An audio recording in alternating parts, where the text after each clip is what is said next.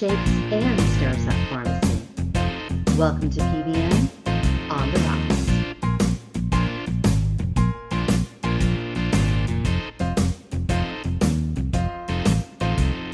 What do you guys do in your Hill Day? We try to convince legislators to fix healthcare. No, just we, How's Really? that working? People do that? not as well as we would hope. Um,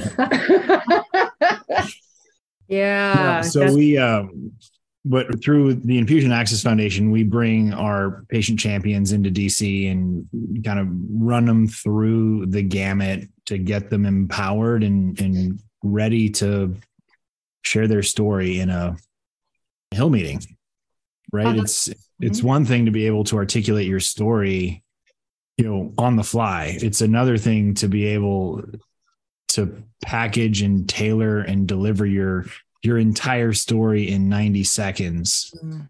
and still be as impactful as it was if you had 15 or 20 minutes is um is a challenge so that's what we're trying to do That's awesome, Brian. That's so great. And it is a challenge. I know it's funny when you're saying that because I was just thinking about a hearing I heard this morning in Florida. They're running a PBM bill, and it's one of those things that both lawmakers and people who testify really need to do better at. One woman was so, she wasn't a lawmaker, she was so impactful, but she was going on way too long, and you could just feel it right as her testimony was going but I've noticed the same thing with the lawmakers. They um and that's it's like it's an everywhere thing where they could just vote, they could just vote, right? But there some of them have to be like, I'd like to explain my vote. And then they go on some unrelated some tangent. long tangent yeah. And then they and then at the very end, they're like, and that's why I'm voting with the bill, or that's why I'm Yeah. voting against the, yeah, it's just like and that's why i'm taking no action on this particular bill at all yes, exactly. Yeah. I'm sorry. What bill were we talking about again? Oh, I totally lost track. Yeah. It's Oh, it's it's, pretty bizarre. It is It's the really- worst. Jeffery Lewis, you joined us. Welcome. Stepped away from a great cigar to say hello. Jeffery connects um, philanthropy organizations with pharmacies to help get medications in people's hands. It's a unique situation where we're able to just focus on parts of two different counties because that's how it was established. And uh, then I spent a lot of time uh, writing and uh, helping out around the country on different healthcare issues and pharmacy issues. Jeffery, what what is the name of your foundations? One is called Legacy Health Endowment, and the other one is the EMC Health Foundation. So, do they both subsidize these programs? Um, yes. Um, so we use we generally spend anywhere from two and a half to three and a half million a year. We have an endowment of 70 million and growing, uh, depending on the day of the market. It was created when a nonprofit hospital was sold to a for-profit. Uh, that gave it its original 35 million. Got a gift of 20 million from another entity, and been watching the assets grow since then. So it's a traditional private foundation, but limited to the southern part of one county and the northern part of another county. Understood. How long have you been operating? Um, I'm the first president and CEO, so since June 1st, uh, 2016. Great. That's really I'm- impressive. So I'm very incredible. familiar with infusion centers and infusion in hospitals and 340B and private practice in that space, as well as how hospitals are making significant dollars in the infusion side. And physician offices are trying to figure out how to do the same thing with that much success. But Accurate. So, I represent all of the non hospital infusion centers, good. Non Are any of them hospital affiliated with- oncology specifically. So, in, in the 340B space, yeah, none of which are eligible for the 340B discounts. unless they partnered with a FQHC. A hospital. Yep. Exactly. A DSH hospital as a child site. Yep. Yeah. Better off to partner with an FQHC where they're like more likely to be able to share revenue. Agreed. Yes. And I'm trying to basically figure out how to spin up a federally qualified infusion center model. I'm happy to help you. It would be great to take one of your infusion centers in a probably more rural area, make them a, if they're a, create, the- create them as a nonprofit and then allow them to apply to HRSA as a FQHC lookalike. Yeah, that's probably the best the best route. Huh? By the way, that was my dog Boxer endorsing the two of you working together. On He is this very project. excited. He loves this idea. That's all Stay that. tuned for an FQHC translates. lookalike near you. So I thought it would be fun to play a game called Guess Whether Jeffery actually used to work for a PBM or not. Oh, I like this one. okay, Shannon goes play. first. All right. How do we play the game? You ask you ask him questions and see what he says. Oh, it's like 20 questions. Fun. Yeah. Brian, go first. Okay. Did you work for a PBM? Yeah. Dude, that's cheating. Bingo. And Brian wins the prize. Win the prize. It's a, it's a chocolate cigar on, on its way in the mail. Which PBM did you work for? It was a small regional PBM in Michigan. I, I Traditional spent, yeah, PBM? it was a traditional PBM that uh, allegedly was a non-rebate PBM. And then as I spent more time and learned more, that that wasn't the case. Naturally, we're not a rebate PBM. And then the deeper you look behind the curtains, oh, that's that's exactly what's happening. As I like to tell the story, I, I was hired as a chief operating officer, and then this, on the day one and the second day, I didn't get access to the information I needed. So So, Jeffery, what's your position on these new PBMs spinning up as rebate aggregators? Well, the aggregators have been in have been in existence for years. That's how many of these small PBMs who told you that they were either non-rebate or you know didn't participate would sell their data and make money. You know, they're all tied to some aggregator one way or the other. You know, Kroger's got a uh, does an aggregation now in the Midwest. You know, there's big ones that are much larger ones that the Maxors, the Express Scripts, and others are affiliated with. So it's not a new model. It's just Okay. So, I guess more go ahead. this trend of pharmacists that are going from pharmacy to pharmacy benefit management as a rebate aggregator is then somewhat of a newer trend, or is that also yeah, it's a so you know, if they're working for a rebate aggregator as a pharmacist, uh, makes more sense because they'll know how to how to leverage more of the meds. So they they've sold their pharmacy and have allegedly started their own Aggregator. yeah, as a rebate aggregator. You know, it's a Sorry, it's a tough guys. Business to get in. That's okay, Jeremy. It's a it's an actual happy hour. And uh, since it is the Cinco de Mayo version, we're just wondering, did you actually bring something with tequila this time? No, I got some Corona Extra Oh, there you go. Okay. because Nice. my after work Excellent. stopping by to get some tequila did not work out. Excellent. Excellent. Well, I we were uh, well, we didn't actually formally start off introducing our drinks, but but I am drinking a Paloma. Uh, for those of you out there who don't know what that is, I'm sure everybody does though. It is a tequila with grapefruit juice, and uh, tonight mine has a little bit of Grand Marnier on top, just because for some reason the tequila and the grapefruit juice didn't work as well together as I thought I did. I think I got my ratios off. So so that's what I'm bringing to our Cinco de Mayo PBM on the Rocks trash session. Nice.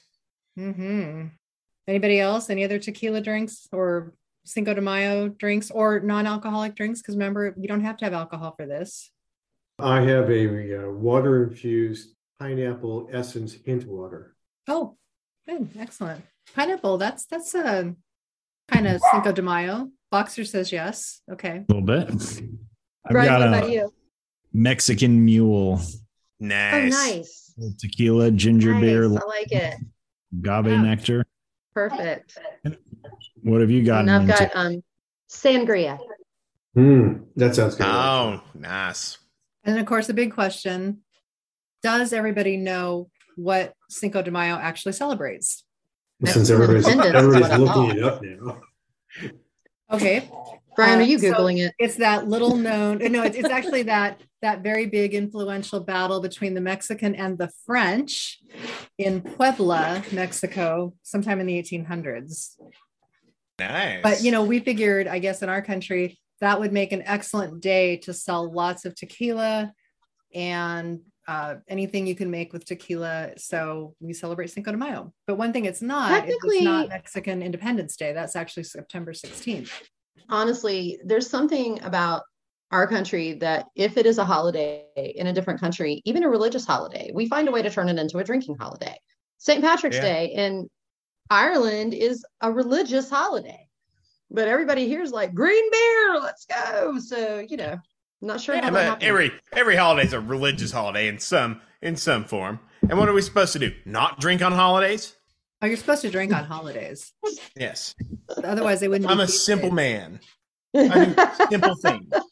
Yes, yes, you are, Jeremy. So we were just talking about this trend of PBMs and you know rebate aggregators. And Jeremy, you always have something to say about that. So what do you have to say about the answer to the question? It's ridiculous. They just they find every way that they can to squeeze every dime out of anyone, or at least not let you get credit for the dime that you're spending, like rebate aggregators. It's ridiculous. It's always something. And once this all implodes, which it will because it's unsustainable, um, everyone's going to look back, and this is going to be this time in history where it's they look back on like rebate aggregators and all these things that we let people do, and we're going to look back on it like we look back on a lot of the early like monopolies and and we think why didn't we know better? How did we not know this was going on?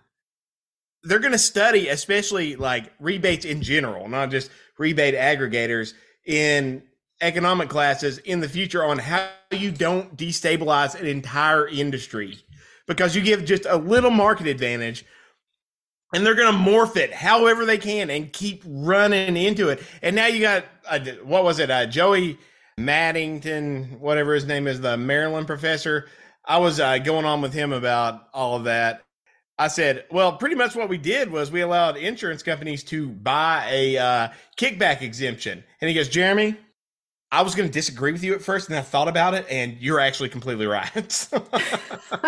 like we just keep letting them do all this shit. It's ridiculous. So this is really interesting because there's a trend that my members are dealing with right now. They're getting hammered by these new to market aggregators, right? And Jeremy, right before you joined, I was telling Jeffery, they're pharmacists that sold their pharmacies and have started these pharmacy benefit managers, these organizations under the guise of a, of a PBM that can help extract rebates that my members have allegedly been leaving on the table. And and Yeah. an example they both use, they well not both, they all are, are all are using ubiquitously is this one massive cancer group in Florida that may or may not have a known history of fraud, Medicare fraud specifically. Um, Don't they all? to unlock tens of millions of dollars in rebates that the that this group was leaving on the table. And so they're coming they're coming to the table with this massive carrot dangling in front of all of my members that are all struggling to resist that urge.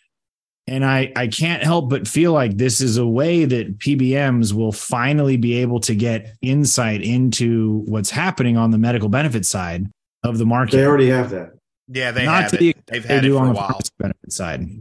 Nowhere near the extent, but it's it, it feels like this is a way that they're going to be able to get paid by pharma to get data from infusion providers that they can get they can extract more rebates and then they can turn around and sell that aggregated data for additional revenue.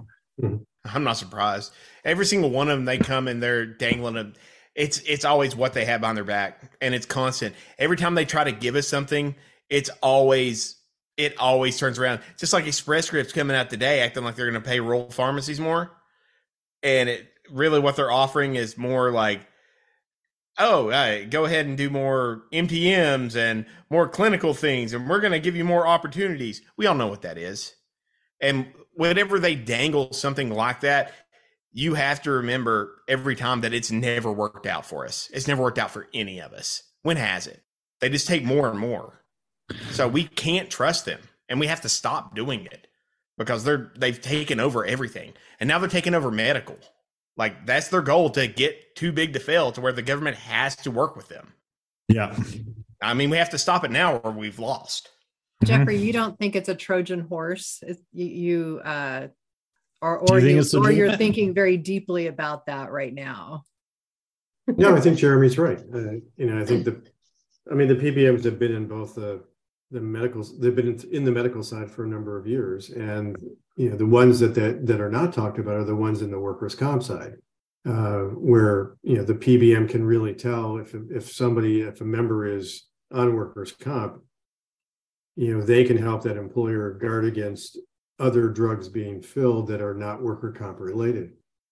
They then just but they're going to get rebates from all those meds. So you know the extent that they can grow their footprint on both sides uh, there's more dollars the other thing that's been happening for a long time is why the, you know you see the large pbms buying uh, insurers whether it's Aetna or us healthcare you know because yes uh, to Jeremy's point you're making money on every touch point and then you turn those prescriptions into rebates except for the hospital-based revenue. And that that's where they'll get them, if they do, they'll get themselves what they dispense in the hospital.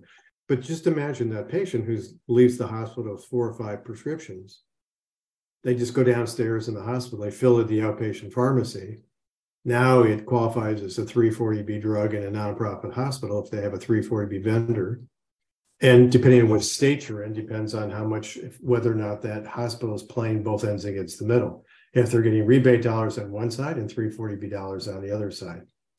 And which is why California on the Medicaid side got rid of the 340B program. It's a straight, you know, Yeah. high dispense, not a high dispensing fee, but a, a 14, 15 dollar dispensing fee. So the state can aggregate all those claims and go after those, go after the uh, rebate dollars themselves. I actually had some asshole argue with me on Reddit recently over 340B. He was coming in just like independents can make plenty of money right now, and I went, "Oh, the fuck they can." Said the 340 hospital. he came in, he was just like, "Well, I made this much, and my pharmacy only does this much a day," and I went, "Those numbers don't add up. What the fuck are you talking about?"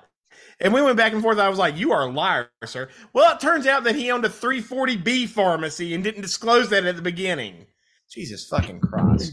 Well, he's going to make a higher, you know, he's going to make a higher dispensing rate, but he's giving up the spread on, on the drugs. Oh, there's no spread on drugs anymore. That was given up a Well- long time ago. No, but that's where the other entity takes it for rebate purposes. So, you know, it's the shell game. How do we move the dollar around to capture the revenue? But you're right. Yeah. They've even got to the point where they have all of our like buying groups and everything we can get back from those. They have it pegged. They have it dead Mhm. on pegged. They know, Yeah. like they know Yeah. all of our shit. Yeah. Amerisource Bergen and Premier used to did that years ago. And Yes, they it- did. Amerisource sold out CPA, and Yeah. I hope you hear me, Amerisource. Fuck yeah, yeah. I hope you go elsewhere. has a way of just really holding back there. I wish you would just be more direct with how you feel, Jeremy. me, And- little me. No, I'm Brace your feelings, Jeremy. not Jeremy. No, gonna be very Jeremy's indirect. the only person I know who can drop an F bomb two times in a sentence, but then still refer to the other party as sir. yes, That's pretty good. That I know it's a talent. It is such a Skill. talent. I mean, I have to run off to a off to a dinner, but I wanted to say at least hello and join the uh, podcast.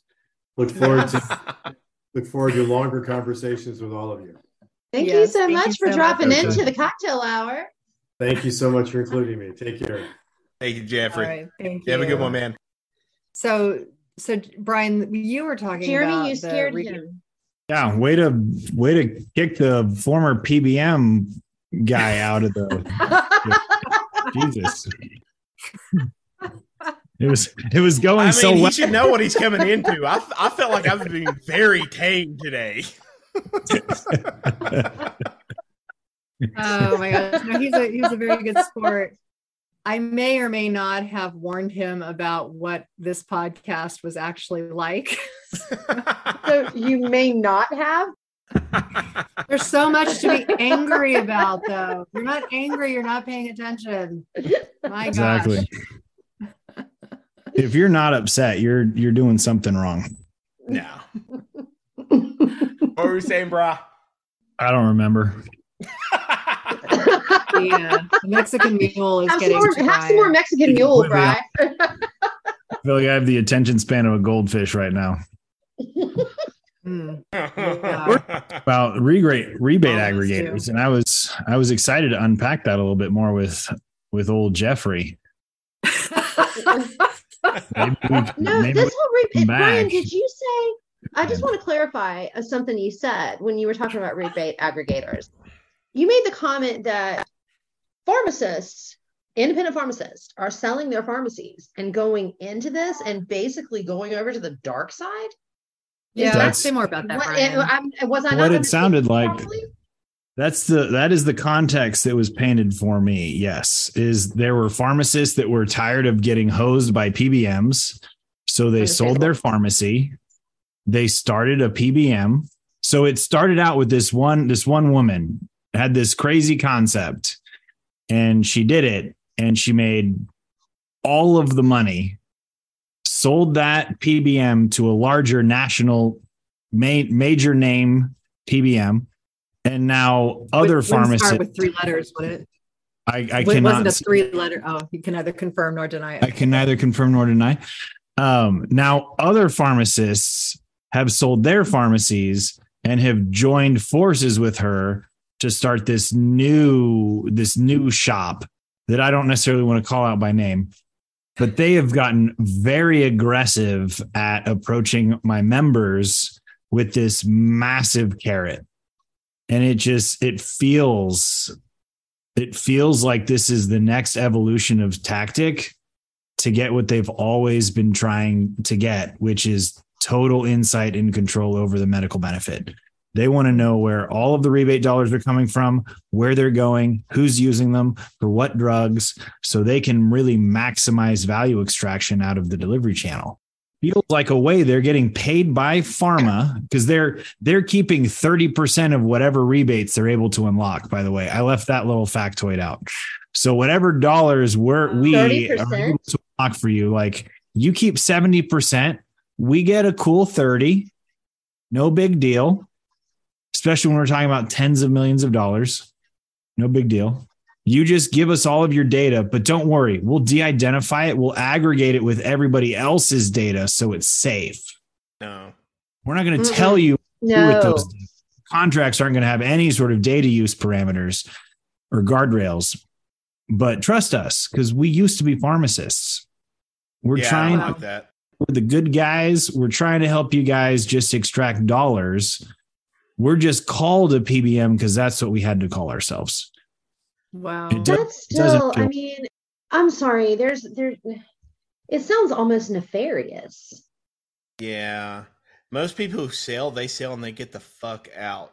If you're waiting around, no, there's something else going on. That or they're just floating. We the just story. found some more juice to squeeze. Yeah, Yeah. I think the data is so valuable. It sounds a lot like, you know, the Express Scripts Good RX partnership because that's Oh all that God. is. It's just data.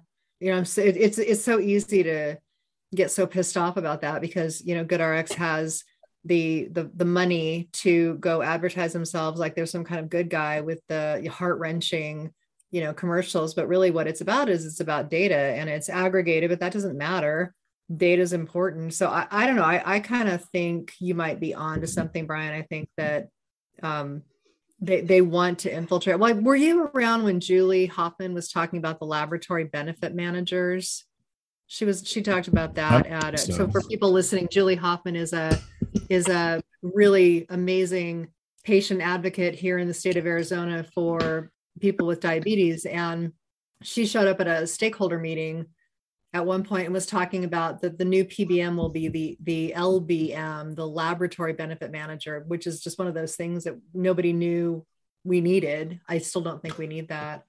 But I don't would think we go need the pharmacy right? benefit manager, but No. that's just me. I don't think we So- need health insurance. And Valid. another concerning trend I'm seeing is the pharmacy benefit manager equivalent for employer plans, an employer benefit manager. Isn't that just a reiteration of the same blooming thing?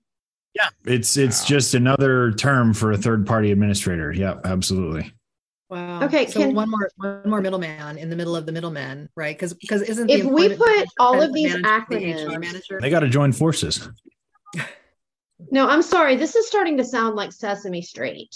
We've got the LBM, we've got the EBM, we've got the PBM, we've got the PBC. Is I mean, this podcast was brought to you by the letter B for bullshit. I mean, it's just like, oh my God, how many acronyms of these fools are they going to come up with? I mean, it's really just a health economist circle jerk at this point. Like they just they love their market mechanisms and they love made up numbers. For the younger listeners, we will not dis- will not define that last term. That Oh, uh, Jeff that came Jeremy back on. He just left immediately again. I'm sorry, Jeff. He walked in the room. He walked out. Nice going, Jeremy. That's funny mind. that you use Sesame Never Street because. I was thinking this would be like as if your star, like your star Jedi, you know, decided like, you know what, screw this being on the good side of the Force. I want to be rich. I want to have power. I want to send stormtroopers to their death. I'm going to the dark side. I'm fascinated that pharmacists would would sell out and go to that side, but I can also if you just look at like our like who who are we in this world? Most countries like ours are a capitalist type of economy. So maybe you did not go into pharmacy because you really wanted to take that vow of poverty. Maybe you actually wanted you know to make some money. So what do you do? You just do the easy thing and you Did you sell out just say that like, pharmacy doesn't wanna be a a vow of poverty? They do now. Mm-hmm. they do now. you're gonna own a yeah. pharmacy, you're taking a vow. Yeah. At least for a little while until you get it off the ground. I So- pay myself Yeah, next just- to nothing. let's give them the benefit of the doubt, right? Let's let's assume you know there there were some pharmacists that did see legitimate opportunity here. That was that was untapped. They saw juice that had never been squeezed. Right? If we can all if we can all buy into that. Let's just buy into that, okay? So let's assume that that is the case. My concern now becomes since in 2019 Senate Finance Committee hearings, we had major pharma executives attest firsthand that rebates and the extraction of rebate dollar value is actively driving up drug prices. The concern now becomes if there's going to be a mad rush to tap into these historically untapped rebate dollars, what are the implications to list price? And consequently, what are the implications to patient out of pocket costs for these medications? because in my world we're not talking about five, ten, even a hundred dollars we're talking about thousands of dollars per treatment and patient Right. cost share being potentially 20 plus percent of thousands or sometimes tens of thousands of dollars per treatment Yes. And that is why I firmly believe rebates have to end They have to because end. I don't think they benefit anybody. we'll agree i mean they benefit the people that it's benefiting Well, You're Oh, right. well, no, right. I mean, right. you know, they, they make the Mhm. shareholders of the major corporations awfully happy because the bottom line Yeah. gets jacked. Yeah. So, but i mean you couldn't that- you couldn't be in the top 10 of fortune 500 companies without rebate dollars period no, I don't think you could be. I don't. Mm-mm. And and it's crazy because it really it only benefits the insurers. It does and it with and this is the part that always makes makes my head want to explode is where they do write those checks back to the self-insured plans those cfos and i know because i listened to one speak publicly about this they think they are getting so much money you know they uh, the one guy i think he um i want to say his name is david mitchell and he had patients for affordable drugs i think it was him It's David Mitchell. He's actually come around a little bit more. I'm no longer He- blocked.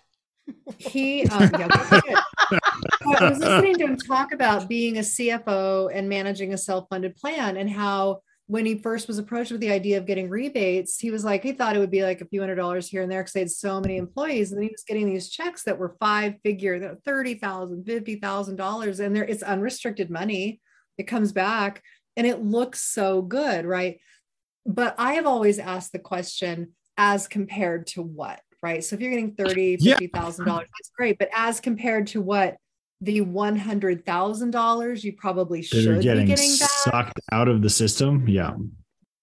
To your point the impact on the patient is so bad because we as the patients we're the ones that are left with the list price. The list price is the price that's what's left over after uh, lauren's joining us everybody but then here Hi, we are Lauren. and we are the ones who are getting our our deductibles you know are based on what we pay at the pharmacy counter which is based on list price it it's it's frustrating you know and i think patients really really really get harmed by that but now i'm going to step off my soapbox say hi to They do. lauren everybody Hey, Lauren. Hi, Lauren.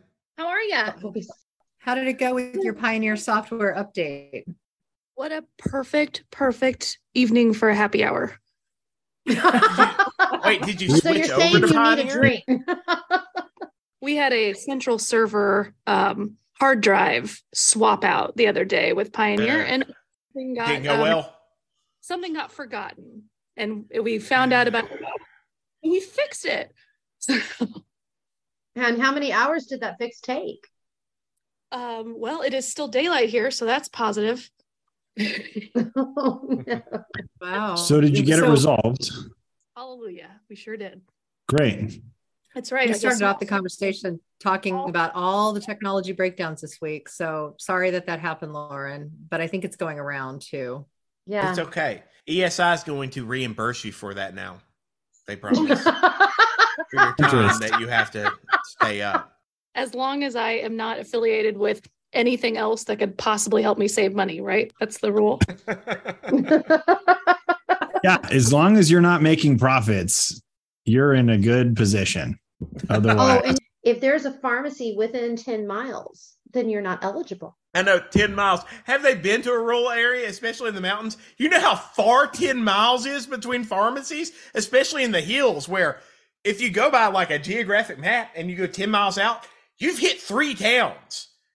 But guess what the driving is like between all of that? No, it's just more of their bullshit. Yeah. So, uh, so for people listening, if you didn't see this, uh, today was the day when Express Scripts put out some release announcing that they were going to have better reimbursement rates for independent pharmacies in rural areas if they had an Express Scripts patient that was 10 miles or more away from a pharmacy. Is that right? Is that, did I get that right? It was 10 if there wasn't a pharmacy within 10 miles. And the thing is is Oh. the way the topography is, you're going to have a lot of pharmacies within 10 miles of one another, but there's going to be a lot of patients in between. Now, it's going to help a lot of pharmacy deserts where, like, you're in the Midwest and there's a bunch of going. But the thing is, is when it comes down to networks and they're claiming, oh, you know, we got this in network, we got that in network. Whenever you have a 10 mile space out in like a mountainous area, they're going to claim, oh, well, you got 10 pharmacies or you've got two pharmacies within 10 miles of each other. We don't have to give them this better contract. Or we may have to shift them over to the mail order contract, which would will be their big thing. Is they'll push mail order because there's multiple pharmacies within that area, therefore they can not define that as a rural pharmacy. And I can tell you that my family's pharmacy in Haysi, Virginia, in Dickenson County, the last county in the United States to ever have a stoplight, is very rural. I'm sorry. I just so want to it's just more their bullshit. quick fact check. quick last fact check. The last county in the U.S. to have a stoplight. We were a Jeopardy question. oh wow. We were the only county in the United States to not have a stoplight. Now we do in Clintwood. Congratulations. Yeah. Do you like that stoplight? Okay. it They made progress. That's where I'm from, folks. Well, no, one of the things about that announcement that really struck me, and I actually pulled this up because I wanted to make sure I had it properly. Modern Healthcare quoted the president of Express Scripts as saying, physicians don't practice in these locations. And this is why they're doing it because they're they care so much. One in five clinical. Americans live in rural areas, yet less than 10% of physicians practice in those locations. So that's why um, it creates critical access gaps, and independent pharmacists can close those gaps. Good. Well, you know what? Yes, they can. But if you run them out of business, no, they can't. They're It trying just- to push more of the uh, make us do more work for less pay at that point, and to try to squeeze out were- a lot of the other people in network, like our mid level and our physician providers. They're trying to squeeze them out. It's it's all a part of their fucking game. That's Brian, all it is. I have a question for you. So with the infusion centers, those are you know, I, I think not as common as pharmacies. So your the patients that would go to an infusion center, uh, or maybe I think you and you represent non-hospital infusion centers, right?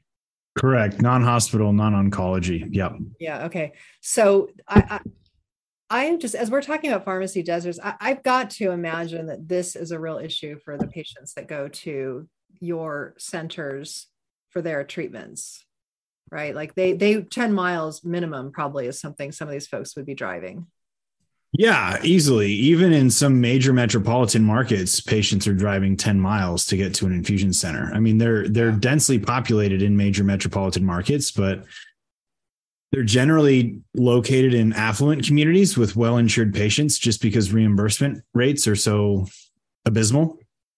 And that's the only way they can make the economics work. Um, I mean, most infusion centers across the country cannot support a full Medicaid patient many cannot support dual eligible patients anymore just because of reimbursements. So, yeah, transportation barriers are absolutely a problem. And the more rural you are, the the more exacerbated those transportation barriers get. Yeah, see, that's something I really wish that we could get across to policymakers when they're looking at, you know, pharmacy benefit managers and all of the things that go on here because I, I, think when I think of all the different modalities for pharmacy, and I think about the infusion centers, that that that is the one that really breaks my heart because I know that you know so many of these patients are probably, as you said, they're these are located in affluent areas, but so many of these patients are not affluent. These patients are, you know, after talking with you, one of the things that I learned was I was always like, why can't patients just show up at the Capitol, right? And you and I got to talking about how much energy it takes to just be able to even get out the door let alone go to an intimidating you know place like a, a, state capitol to testify that got me to thinking more and more about like what are what are the needs of these patients and and how hard it must be when they get screwed around by PBMs with white bagging, brown bagging, and then you have these pharmacies who are these infusion centers, I should say, who are, you know, really trying to provide this care. And then they are getting these massive hindrances to even to be able to help these patients. It's like it's such a lose lose lose for a group of people for whom they didn't ask for this. It's not their fault you know? Oh absolutely. They just want to do the right thing for the people that are getting hosed by the system right? People with the the craziest most intense burdens of disease that just want their life back. They just want to be able to button their shirt by themselves in the morning, right? Get get dressed and live their life without somebody helping them every step of the way. Play with their kids, right? Go to their spouse's Christmas party. Things a lot that most of us really take for granted. No, it's it's I, I'm so glad that you that you say that. And then earlier when you were talking about the rebates and and how much money gets made from there, it's really shocking for you know for anyone who's listening to this, to, to our discussion tonight it's really shocking when you start to look at the the the cost of some treatments and they are more expensive and there's reasons for that. But then there's this percentage based kickback that these middlemen who do nothing except get in the way get for what? The privilege of administering a benefit. You know it's it's really i don't know it, it's crazy making to me i should say. Oh i was gonna ask y'all what did y'all think about uh Ron Wyden and everyone's like framework that they came out with. Like it was on good. The Senate was, Finance Committee talking about the legislation yes. they want to introduce. Yeah, well, I was actually just about to bring that up, Jeremy. Oh well, you know, we had a lot of things happen this week, and uh, we've also been having a good time. But I am trying to bring some things up. Gold star, Jeremy. Gold star. Way to go.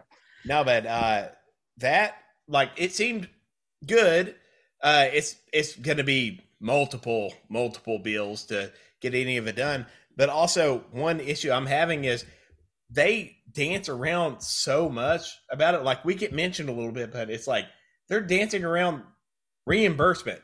Like no one wants to come out and just straight up say, "We're not getting paid enough on our end," and no one wants to do it because it. I guess the lawmakers think uh, that sounds bad, but we really do. Like reimbursement is one of the biggest problems, and that's not truly addressed like directly in it. And yes, I want my patients to pay nothing, especially with these giant conglomerates making a fortune. What was it? 29 billion last quarter of the healthcare conglomerates, the top six altogether, 29 billion in profits. And we're getting paid next to shit.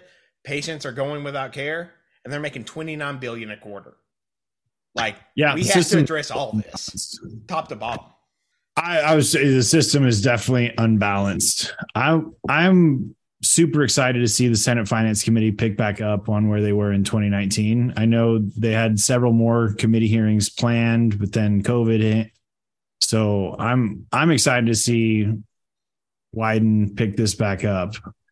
And I think this is probably the best chance we're going to have at getting any reasonable and meaningful momentum Yes. at the federal level. this is our peak right now. We have the most momentum ever. That's why we need everyone out in force because Agreed. we're not going to get this again.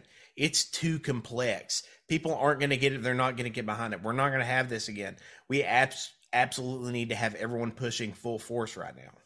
Yeah, with the ProPublica article and the Washington Post article that came out over the last several weeks. Yep. I mean, it's the the environment is as ripe as it's ever been or ever will be, probably. How long did it take us just to like get people to quit focusing on the manufacturers to focus on PBMs? How long did it take us? Like just a few years ago, we were just like, what do we what do we have to do? And then Mhm. now it's just like things clicked. It's not going to stay clicked forever. You know how it is. You pass some legislation, people are like, well, we already did this, so you know, on to the next thing. And what was it just a few years ago where we we talked to uh the advisor that was talking about like you all are never going to get things done unless you have people mad Mhm. and unless they're giving like fire to the actual lawmakers we got that done we can't waste it and that's why we can't half-ass it So, Brian, that brings up a good question. Since you are not a pharmacist, how can we, as PUTT members and people listening, get other providers that deal with patients to start getting louder? Like, I know their frustration is every bit as high as a lot of the owners that we deal with. But what is the tipping point that you see for Daring story. I mean, th- most of my members, especially the newer ones that have come to the market, don't know what in- independent pharmacists have gone through with PBMs. They they haven't been in the market when you guys went through these battles and lost Mhm. terribly. oh we They- lost they just don't know what they don't know. So I mean that's one thing is is staying diligent and keeping your voices front and center is absolutely critical because we cannot the healthcare system cannot afford a repeat of what's happened to independent pharmacy. Period. Yeah. It's not going to help us Agreed. what happened to you guys and what you guys have gone through. But at the very least, you guys could help us hopefully, maybe, possibly contain the fallout of what's still to come. People Oh, still see us as like some like I don't know, like fighting off a horde of invaders. In reality, we're the resistance group at this point. We're more like the New Republic in Star Wars. Not even the New Republic, the rebellion. Like we fail. We lost. And there's just only so many of us left. And now we're just trying to take it back. And we don't want the rest of y'all to go through what we went through.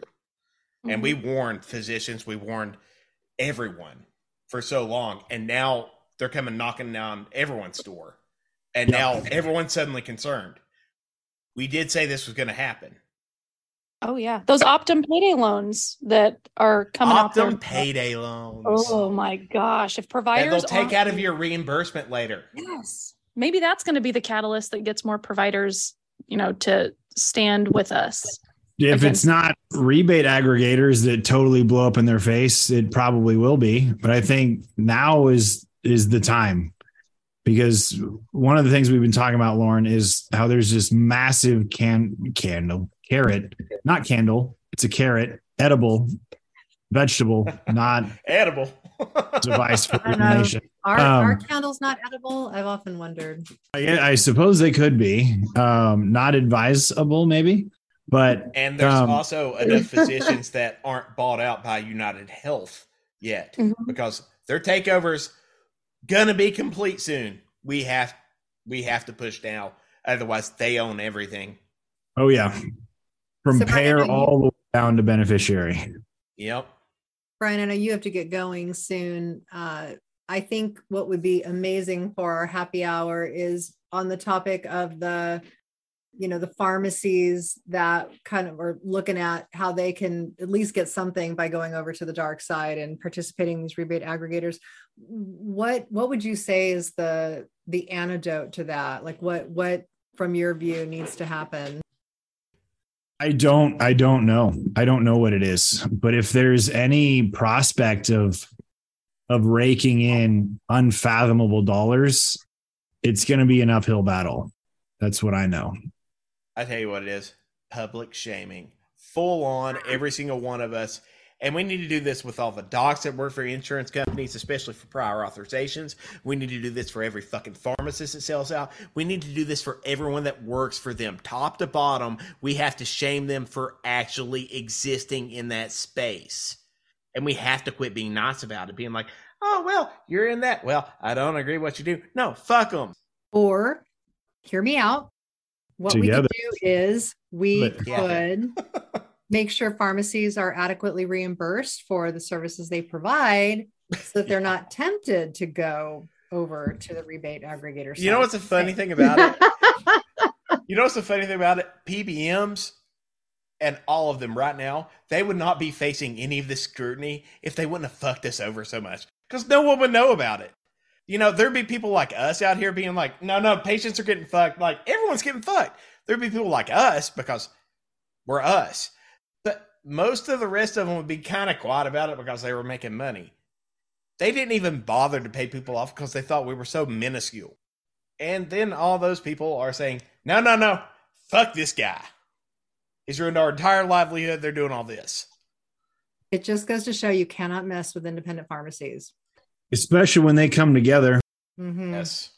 Exactly. They all came together. well, and since since this is Cinco Mayo episode, I did a little homework. Um, apparently the French troops were shot back by and rep- or it says repulsed in Britannica, um, by a much smaller Mexican force. A smaller force actually won the battle. So that's what we are. Yeah. We're the smaller. I force. love the French and I love what they do because they will not have their civil rights taken away and you will give them what they want. They keep their politicians in check, but they are not the most intimidating whenever it comes to war. No. No, no, they are not. And I no, think on but that they're note- general people. Hats off to you. Lauren, you know what, what, to do you think? Yes, Lauren, have our last thought for the podcast tonight, and then we shall we shall uh, clink glasses and say goodnight. I am all for the smaller coalition of independent pharmacy owners and friends of in our group, allies, really just kicking the PBM's asses. I think we do just bring back the guillotine, Jeremy. I think that's what we do. French. I would the- love to bring back the guillotine. There you go. The French people are awesome. The French military is not very intimidating. Hashtag guillotine. United for truth and transparency. Cheers to that. Cheers to that. The guillotines. Sorry, I was mobbed by dogs. Oh, there they go barking again. All the dogs weigh in and they say, "Cheers." All Well, right, thank everybody. you Well, all thank for having you. me again. This is always a fun pleasure. Brian, I followed you on social media after your first appearance on our um, podcast, and I fully intend to uh, throw out all of my wonderful ideas on social media for how we can continue to support infusion centers and get your patients and your providers on board with our mission. Absolutely. Awesome. All right, everybody. Well, thanks for coming together tonight and for celebrating Cinco de Mayo. I know we will get together again next month. Brian, I hope you can join us. It's always great to have you. So you're welcome anytime. Perfect. Love that. All right, everybody. Well, we shall say goodnight. Cheers, everyone. See y'all. To learn more about Pharmacists United for Truth and Transparency and how you can help fight PBM abuse of our healthcare system, visit our website at truthrx